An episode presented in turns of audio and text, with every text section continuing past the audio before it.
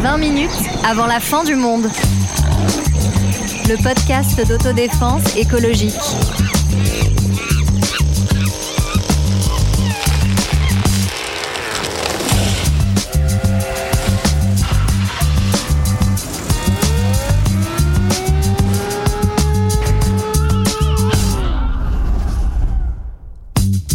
Bonjour, bonjour, bonjour, bonjour. Dans un monde qui manque de mauvaises nouvelles, je suis ravi d'en partager une avec vous.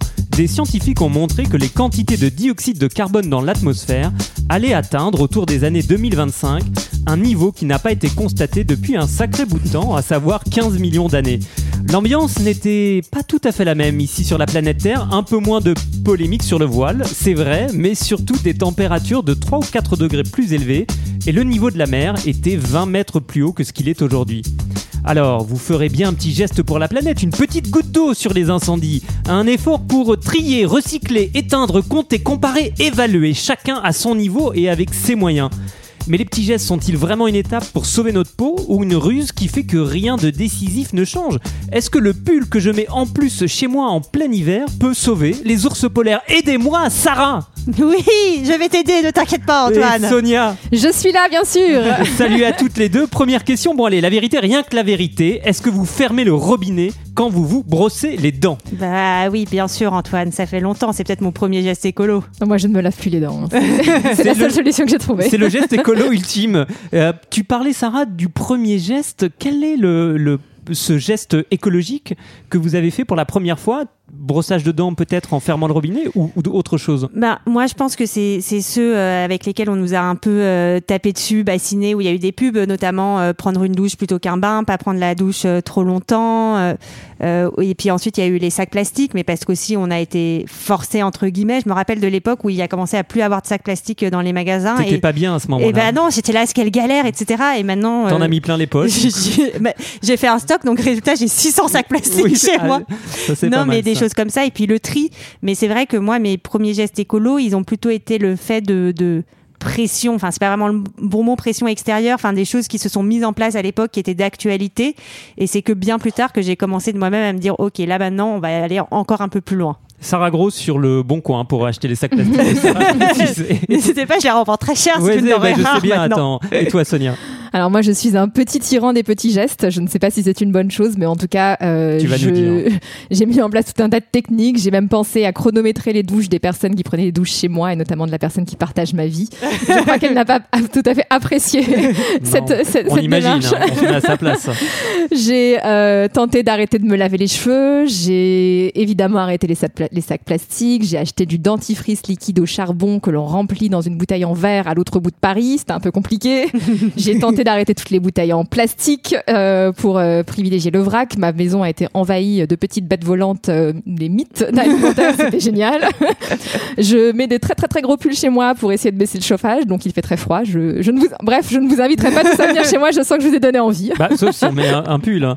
Euh, ouais, moi, je galère toujours sur le, sur le tri. Effectivement, on se dit dans quelle poubelle va quel truc. Et en fait, Ouais. Le meilleur réflexe, celui qui est plus difficile à avoir parce que dans sa consommation de tous les jours, c'est pas très simple, c'est de se dire en fait, cet emballage que j'ai envie de jeter dans une poubelle, bah, ce serait mieux s'il n'existait tout simplement pas Oui. et que j'avais évité euh, le contenant. euh, voilà. Bah oui, c'est sûr. Et moi, par exemple, dans les gestes plus Ouais. euh, récents, entre guillemets, même si c'est pas si récent que ça, mais c'est de ne plus acheter de gel douche, mais acheter que du savon.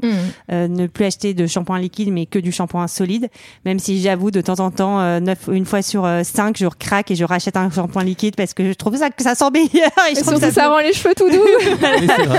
voilà, donc euh, voilà, c'est c'est pas facile, mais bon, il faut gratter au fur et à mesure, je trouve. euh, voilà, faut. Enfin, je pense que, enfin, moi personnellement, c'est mon avis. Moi, je suis pas capable de tout m'imposer d'un coup, Hmm. donc euh, j'essaye d'y aller euh, au fur et à mesure. Voilà. Et autour de vous, comment ça se passe? Est-ce que vous sentez que les, euh, vos amis, euh, vos proches, euh, vos parents peut-être aussi sont réceptifs à ça? Est-ce qu'il y a des décalages? Et qu'est-ce que vous en dites? Bah, comme je le disais tout à l'heure, je, je pense que je passe pour un petit tyran, puisqu'à force de vouloir imposer d'abord à moi-même euh, Ouais. tous ces petits gestes, forcément, on a envie de les, euh, de les imposer à ceux qui vivent avec nous ou à nos proches. Hmm. Et, euh, et on finit euh, par traumatiser tout le monde, parce que forcément, ce sont des petits gestes qui ont des conséquences très profondes dans notre quotidien et qui euh, témoignent même plus, enfin, témoignent de notre identité et Mm. de notre rapport au monde. Après, moi, je suis dans un discours que j'essaye pas du tout culpabilisant parce que euh, je pense qu'il vaut mieux encourager et dire bravo, même si c'est un petit geste un peu nul, que euh, de se moquer ou quoi que ce soit. Enfin voilà. euh, et donc euh, là, par exemple, et puis tu vois aussi que tu as un effet d'entraînement. Par exemple, là, moi j'ai décidé d'essayer de manger de la viande plus que deux fois par semaine maximum. Ouais. Et ben j'ai entraîné Marlène avec moi. Et donc maintenant, quand on dîne ensemble, et ben on sait qu'on va pas se faire de viande l'une à Mhm. l'autre. Enfin, et donc tu as un petit effet d'entraînement que que je trouve chouette. Enfin, ça aide quand même d'être soutenu, je trouve, par les autres. Quand tu es tout seul dans ce truc-là, bah oui, tu vas vite passer pour pour quelqu'un de relou en fait. Ouais, tout à fait. Tu passes pour euh, le Amish, euh, l'ayatollah, euh, bref, tous ces termes qu'on entend un peu dans le débat en ce moment. Parce que, mais, mais, mais c'est vrai, je pense, puisque comme tu, enfin, les choses que tu t'imposes à toi-même, forcément, les autres le vivent aussi comme une accusation à leur propre mode Ouais. de vie. Puisque tu peux pas, euh, tu fais ça parce que tu as Des croyances, des convictions. Ouais, exactement. Mais résultat, il y a un peu ce côté-là, euh, un peu on va on va le comparer, c'est vrai, euh, peut-être un peu à une religion. Et moi, j'ai pas envie que quelqu'un m'impose sa conviction, euh, c'est-à-dire tu dois manger cachère, tu dois manger halal, tu dois manger du poisson euh, le vendredi. Comme ça, t'as Mmh. vu, je fais toutes les Mmh. religions Oui, pour, tu- pour tu- mettre tu personne tout. modo. J'ai pas trop fait le bouddhisme, Euh, et donc ça peut être compliqué. Après, voilà, c'est aussi une question de génération. C'est plus facile, moi, je trouve, Mmh. avec notre génération, euh, avec mes parents. Là, ils commencent un tout petit peu à changer, mais le jour où je leur ai dit j'aimerais bien vraiment diminuer ma consommation de viande, ils m'ont un peu regardé, genre Mm. oh là là, notre fille, elle était déjà pas assez gauchiste comme ça. Maintenant, elle va arrêter de manger de la viande. euh. Alors l'argument qui est souvent opposé à ça, moi pour le, le cas de la viande, c'est euh, un argument euh, qui est curieux, un argument moral euh, étonnant, c'est celui euh, du plaisir. C'est bon. Voilà, on dit bah non, c'est tellement bon, j'ai du mal à m'en priver. bah, Et je comprends, souvent- mais c'est difficile de d'orienter ses choix uniquement avec ce principe. Moi, par exemple, j'étais un grand amateur de charcuterie, j'ai adoré les raclettes avec leur jambon, et puis euh, je suis devenu végétarien il y a maintenant plusieurs années, et je, je suis privé de ça, mais je c'est pas parce que je n'aimais pas la viande. Sonia. Mais c'est souvent cet argument du plaisir, effectivement, Ouais. qui est opposé euh, à, à- à ceux qui essayent de mettre, euh, de- de- de, nouveaux petits gestes pour la planète, puisque forcément, ils sont, ils sont pénibles, comme je le disais, aller au bout de Paris chercher du dentifrice au charbon qui, qui- pour éviter d'avoir des emballages, c'est, c'est chiant pour eux, il n'y a pas d'autre mot. Ouais. Ne plus manger de viande quand on aime ça, ou du fromage, et là j'ai une anecdote à vous raconter, puisque j'ai tenté, je suis végétarienne, mais j'ai tenté d'être végane pendant quelques termes- temps, puisqu'il y a autant de souffrance dans un verre de lait que dans un steak, euh, et ça pollue tout autant euh, l'industrie laitière que euh, l'industrie euh, de la viande. Donc je suis venue à une petite raclette où le fromage chantait délicieusement bon avec mon petit fromage vegan que j'avais fabriqué moi-même. Bah, je vous assure que c'était bien dégueulasse. Non, mais et ce qui est vrai, c'est qu'après, tu te poses la question euh, de l'utilité de ce que tu es en train de faire. C'est-à-dire que tu vois, euh, enfin, c'est ce que je disais. Bon, allez, je mange de la viande plus que deux fois par semaine, et puis j'ai une troisième fois qui va se pointer euh, par hasard où je vais me dire. Pff, Allez, franchement, enfin, qu'est-ce que ça Mhm. peut faire? Qu'est-ce que ça change? Et donc, c'est aussi toujours s'interroger vis-à-vis de, de l'utilité de ton petit geste. Qu'est-ce que ça change? Qu'est-ce que ça fait? T'en parles, Sarah. Alors, question qui tue, c'est est-ce que ces petits gestes sont utiles? Est-ce que certains sont euh, plus utiles que d'autres? Quelles sont les conséquences qu'on peut hein, maintenant décrire dans ces consommations qui changent, Sonia? Bah, c'est sûr que si on est tout seul à faire ces petits gestes, ça n'a aucun intérêt. En revanche, ces petits gestes ajoutés à des milliers d'autres, à ceux euh, de toute la population, là, on peut imaginer que peut-être ça finira par changer la donne. Et alors aujourd'hui, peut-être que ça se multiplie pas assez pour avoir un effet euh, réel qu'on peut, peut voir sur notre empreinte carbone euh, générale Ouais. globale. En revanche, je trouve que ça peut se voir quand même en tant que consommateur, en changeant nos modes de consommation, on peut quand même avoir un, un petit impact sur les entreprises. On a vu se multiplier les, les, les marques bio, enfin les des sous-marques Ouais. bio de tout le monde. Euh, je crois qu'on en avait déjà parlé, mais il y a cette application Yuka, c'est plutôt sur la santé que sur l'écologie, mais vraiment maintenant c'est pris en considération Alors, par les marques. Cette application qui scanne les, les produits. Exactement, tu scannes ton produit que tu vas ça. acheter et on te dit en fait en termes de santé, euh, Mm. est-ce qu'il y a trop de sucre, trop de gras et on va te proposer des alternatives. Donc on va te Mm. diriger vers un autre produit si le produit n'est pas bon euh, pour ta santé. Et donc ça, ça pousse quand même les entreprises à quelques changements. Donc ça peut un peu marcher. J'ai l'impression qu'il ne faut pas se faire euh, piéger par cette expression des petits gestes qui semblent englober des trucs très différents parce que certains de ces gestes sont euh, très petits et d'autres euh, un peu moins petits et peut-être euh, plus décisifs. Ah bah, le plus décisif, c'est, Antoine et moi l'avons bien compris, Eh oui. arrêtez de manger de la viande. Mais visiblement, Sarah et Marlène sont désormais Non, mais elles- aussi dans le bon Elles camp. sont, elles sont en marche, je crois qu'on peut le dire. En euh, marche. Sarah. Ah oui, bah, tu sais, c'est mon rêve depuis longtemps. Je m'en Ben cache, oui. mais la marche, euh, être en marche, c'est. C'est- je suis toute excitée. Euh, non, Alors, empreinte carbone, il faut quand même qu'on dise quelques chiffres à ce moment-là. Donc, l'empreinte carbone moyenne euh, d'un Français. Euh, je crois que c'est entre 11 et 12 tonnes, c'est ça par fait an. par an. C'est ça. Et, non, et moi je voulais dire que je sais que la viande c'est beaucoup, mais je pense quand même que pour ceux qui prennent l'avion, je pense que l'empreinte carbone liée au voyage en avion Mm. est quand même très très forte individuellement. Tout à fait. Moi, Sur- j'ai- voulu faire mon bilan carbone et euh, j'avais donc, comme je vous l'ai dit, tout un tas de stratégies pour euh, baisser mes émissions carbone. Et malheureusement, j'avais fait un voyage à Naples, c'est même pas le bout du monde. Et là, mon bilan carbone a explosé euh, et Mm. j'étais largement au-dessus des limites pour euh, ne pas polluer plus que que la planète ne peut le supporter. Empreinte carbone, euh, on le disait effectivement euh, qu'on peut euh, bah, complètement alourdir avec la viande et l'avion, qui est Mm. en moyenne entre 11 et 12 tonnes par an. Empreinte carbone, je précise, c'est à la fois tout ce qui est produit et consommé en France. Est-ce qu'il y a quand même pas des différences en niveau de cette empreinte selon la façon dont on vit Peut-être euh, certains qui vont prendre beaucoup plus euh, l'avion. Ah oui, on, on l'a dit et redit, hein, si tu Ouais. conduis un gros SUV et que tu fais des Paris-New C'est York toutes les semaines, préférée. En mangeant les barbecues.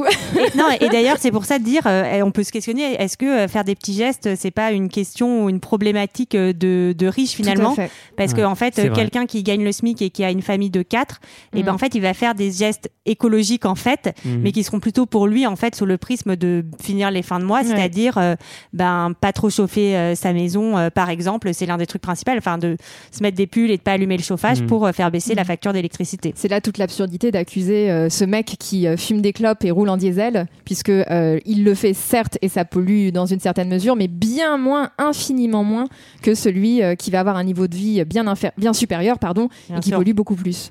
Et un récent rapport de l'ONG Oxfam le dit euh, très bien, un Français dans les 10% euh, des plus riches, alors on va y voir, ça, ça va appuyer tout ce que vous disiez, consomme environ, enfin en tout cas a une facture pardon, de 18 tonnes de CO2 euh, par an contre 3,9 tonnes pour la moitié des Français les plus pauvres. C'est ce qui cache euh, la moyenne, euh, qui n'en fait pas de Exactement, sens. tout à fait. Et donc les efforts à faire, s'il faut venir à ce niveau de, de 2 tonnes euh, par, par oui, an parce de, oui, on CO2. l'a pas dit, On on l'a pas pas dit. Effectivement, c'est l'objectif, 2 tonnes par an. Voilà. par Et donc il y a un effort qui est 2050. beaucoup plus important pour, euh, pour certains.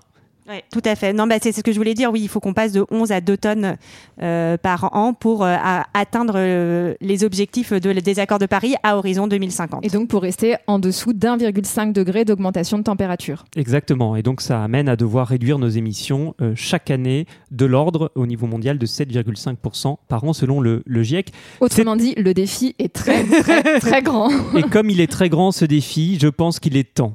Il est temps d'aller prendre conseil auprès peut-être du meilleur d'entre nous Oh oui, le grand maître. qui saura nous ouvrir la voie. Changer le monde, changer le monde, vous êtes bien sympathique, mais faudrait déjà vous lever le matin. Parce que je sais pas si vous êtes au courant, mais le monde, il vous attend pas. Le monde, il bouge. Et il bouge vite. Et vous n'allez pas tarder à rester sur le carreau, je vous le dis. Parce que là, vous êtes en vacances, très bien. Mais à la rentrée, On n'est pas en bac. bon, ok, admettons. Vous avez pris une année sabbatique, très bien. Mais l'année prochaine, vous avez pensé à ça l'année prochaine? C'est pas le monde qui va se plier à vos désirs, les enfants. C'est pas 68 années de la jeunesse. Hmm? C'est pas comme ça que ça se passe. C'est le vrai monde dehors. Et le vrai monde, il va chez le coiffeur. Déjà. Alors, la guitare, les troubadours, tout ça, c'est fini. Non, merci, j'ai les miennes. Et le vrai monde, il est quand même en train de, en train de cramer euh, l'extraordinaire OSS 110 117 interprété par Jean Dujardin. Le problème n'est pas que certains fassent un effort, bien sûr, c'est plutôt la petite musique qui nous chante que ces efforts euh, suffiraient. La situation dans laquelle on est sur le plan climatique est grave, on le dit épisode après épisode, on va pas tout euh, lister à nouveau les catastrophes, mais le réchauffement est de plus 1 degré maintenant depuis l'ère pré-industrielle, donc euh, le temps euh, presse si on veut rester sous la barre des plus 1,5 degrés, l'extinction de masse des espèces, l'épuisement des ressources, donc ce sont des efforts structurels qui peuvent combattre ça. Alors, on parle souvent d'un coupable, euh, les activités humaines, mais lesquelles et comment? Euh, di- Dites-nous ça, Sarah, si tu as une idée. Les activités humaines, j'aime bien. oui, non euh, mais c'est vrai. me marcher, me marier, aller au travail. Non, non, bah, ce ce qui est très intéressant, effectivement, hein, c'est un chercheur qui s'appelle Jean-Baptiste Combi qui a étudié euh, comment dans les journaux télévisés on Ouais. racontait le dérèglement climatique. Euh, c'est fin des années 90. Alors lui, il a maté pas mal de JT, je crois. Ouais, j'ai l'impression. Ouais, il s'est- tapé Pernod un certain nombre de fois. Et euh, donc, euh, fin 90, début des années 2000. Et donc, il fait ce constat. On parle d'activité humaine, mais en fait, ça ne veut rien dire. pas clair, Quelle- cette histoire, enfin, hein. Ouais. Voilà, enfin, ça ne veut absolument rien dire. C'est quoi ces activités Tout humaines à fait. Donc en fait, ce sont certaines activités plus que d'autres liées à l'exploitation et à la consommation des énergies fossiles et des ressources naturelles. C'est bien là le cœur du problème. Et oui, et c'est ça, c'est là-dessus qu'il faut travailler structurellement pour changer les choses et pas euh, seulement euh, nous culpabiliser euh, parce qu'on mange trop de viande. C'est ça, donc oui. c'est pas un problème individuel, c'est un problème social. C'est un problème collectif. Et donc, Mm. forcément, si on reste un peu bloqué dans cette idée que des petits gestes et que je saurais bien mettre euh, euh, mon déchet dans la bonne poubelle, on. Donc en gros, je peux continuer à me laver les cheveux. peu- Oui, voilà. non mais Ouais, c'est ça. ouais. En fait, c'est ça, c'est que les petits gestes, c'est bien, mais c'est insuffisant. C'est surtout ça qu'il faut dire. C'est Mm. que ces petits gestes, C'est tous additionnés, oui, mais pas mais suffisant. Voilà, si, si on continue à les faire, euh, on permettra de baisser nos émissions carbone d'un certain nombre de pourcentages, mais pas assez pour euh, éviter euh, un dérèglement catastrophique de la planète euh, et la fin de notre monde tel qu'on le connaît. Eh oui, la Ne pas de- être et alarmiste. Tout à fait.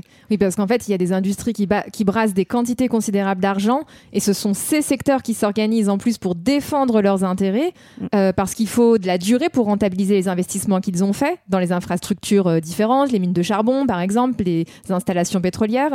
Et il faut faire en sorte que ces activités paraissent toujours légitimes socialement, et donc les défendre grâce aux activités des lobbies notamment. Et c'est, ouais, il y a, il y a- c'est, je suis tout à fait d'accord, Sonia, avec ce que tu dis. C'est euh, un investissement aujourd'hui qui est très lourd. Alors, pas seulement pour extraire, produire, transporter du pétrole, mais aussi dans la désinformation scientifique. C'est terrifiant. hein. Et c'est complètement flippant. Alors, euh, ça a eu toute une phase historique euh, qu'on connaît bien avec les fameux papiers euh, du tabac et les lobbies euh, du tabac. Comment C'était- ça? On peut pas fumer? Et ben voilà, C'est fumer dangereux nuit pour à la santé.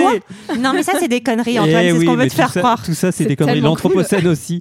Euh, non, mais une, toute une phase pour fabriquer le doute, c'est-à-dire euh, répéter en permanence qu'il faudrait plus de recherche, plus de recherche pour savoir si fumer euh, provoque le cancer ou si euh, brûler du pétrole euh, réchauffe la planète. En gros, de dire qu'on n'est pas sûr, Bullshit. alors que le consensus scientifique est total. Mais et surtout, ce qui est fou, c'est qu'encore aujourd'hui, ça marche, puisque euh, des journalistes sur des chaînes de grande écoute Mmh. vont Mmh. dire euh, euh, non, non, on n'est pas encore sûr. Il y a des scientifiques qui sont pas d'accord. C'est faux, c'est un mensonge en fait de dire ça. Enfin, c'est soit un mensonge, soit de la désinformation. Donc, ce lobby, il est tellement puissant qu'encore aujourd'hui. Euh, les gens euh, croient que- il y a des gens qui croient que c'est faux de dire que le réchauffement climatique est lié à Oui, l'activité puis, humaine. il n'y a qu'à voir Trump ou Bolsonaro au Brésil qui euh, portent ces messages de manière extrêmement forte et dont les partisans sont Mm. complètement convaincus. Alors la seconde phase est, est encore plus retorse que la première, c'est de faire croire que la science sponsorisée par les industriels a la même euh, valeur que la science produite par la recherche académique. Alors c'est un peu sophistiqué, mais c'est toute une promotion de ces positions industrielles orientées euh, par l'idée de gagner de l'argent, qui sont portées par euh, des youtubeurs amateurs, des asso- associations pardon, de scientifiques euh, amateurs. C'est pour ça que c'est très important quand on voit une étude scientifique de voir d'où vient l'argent qui a financé cette étude. Follow Sans- the money. Exactement. Ouais, exactement.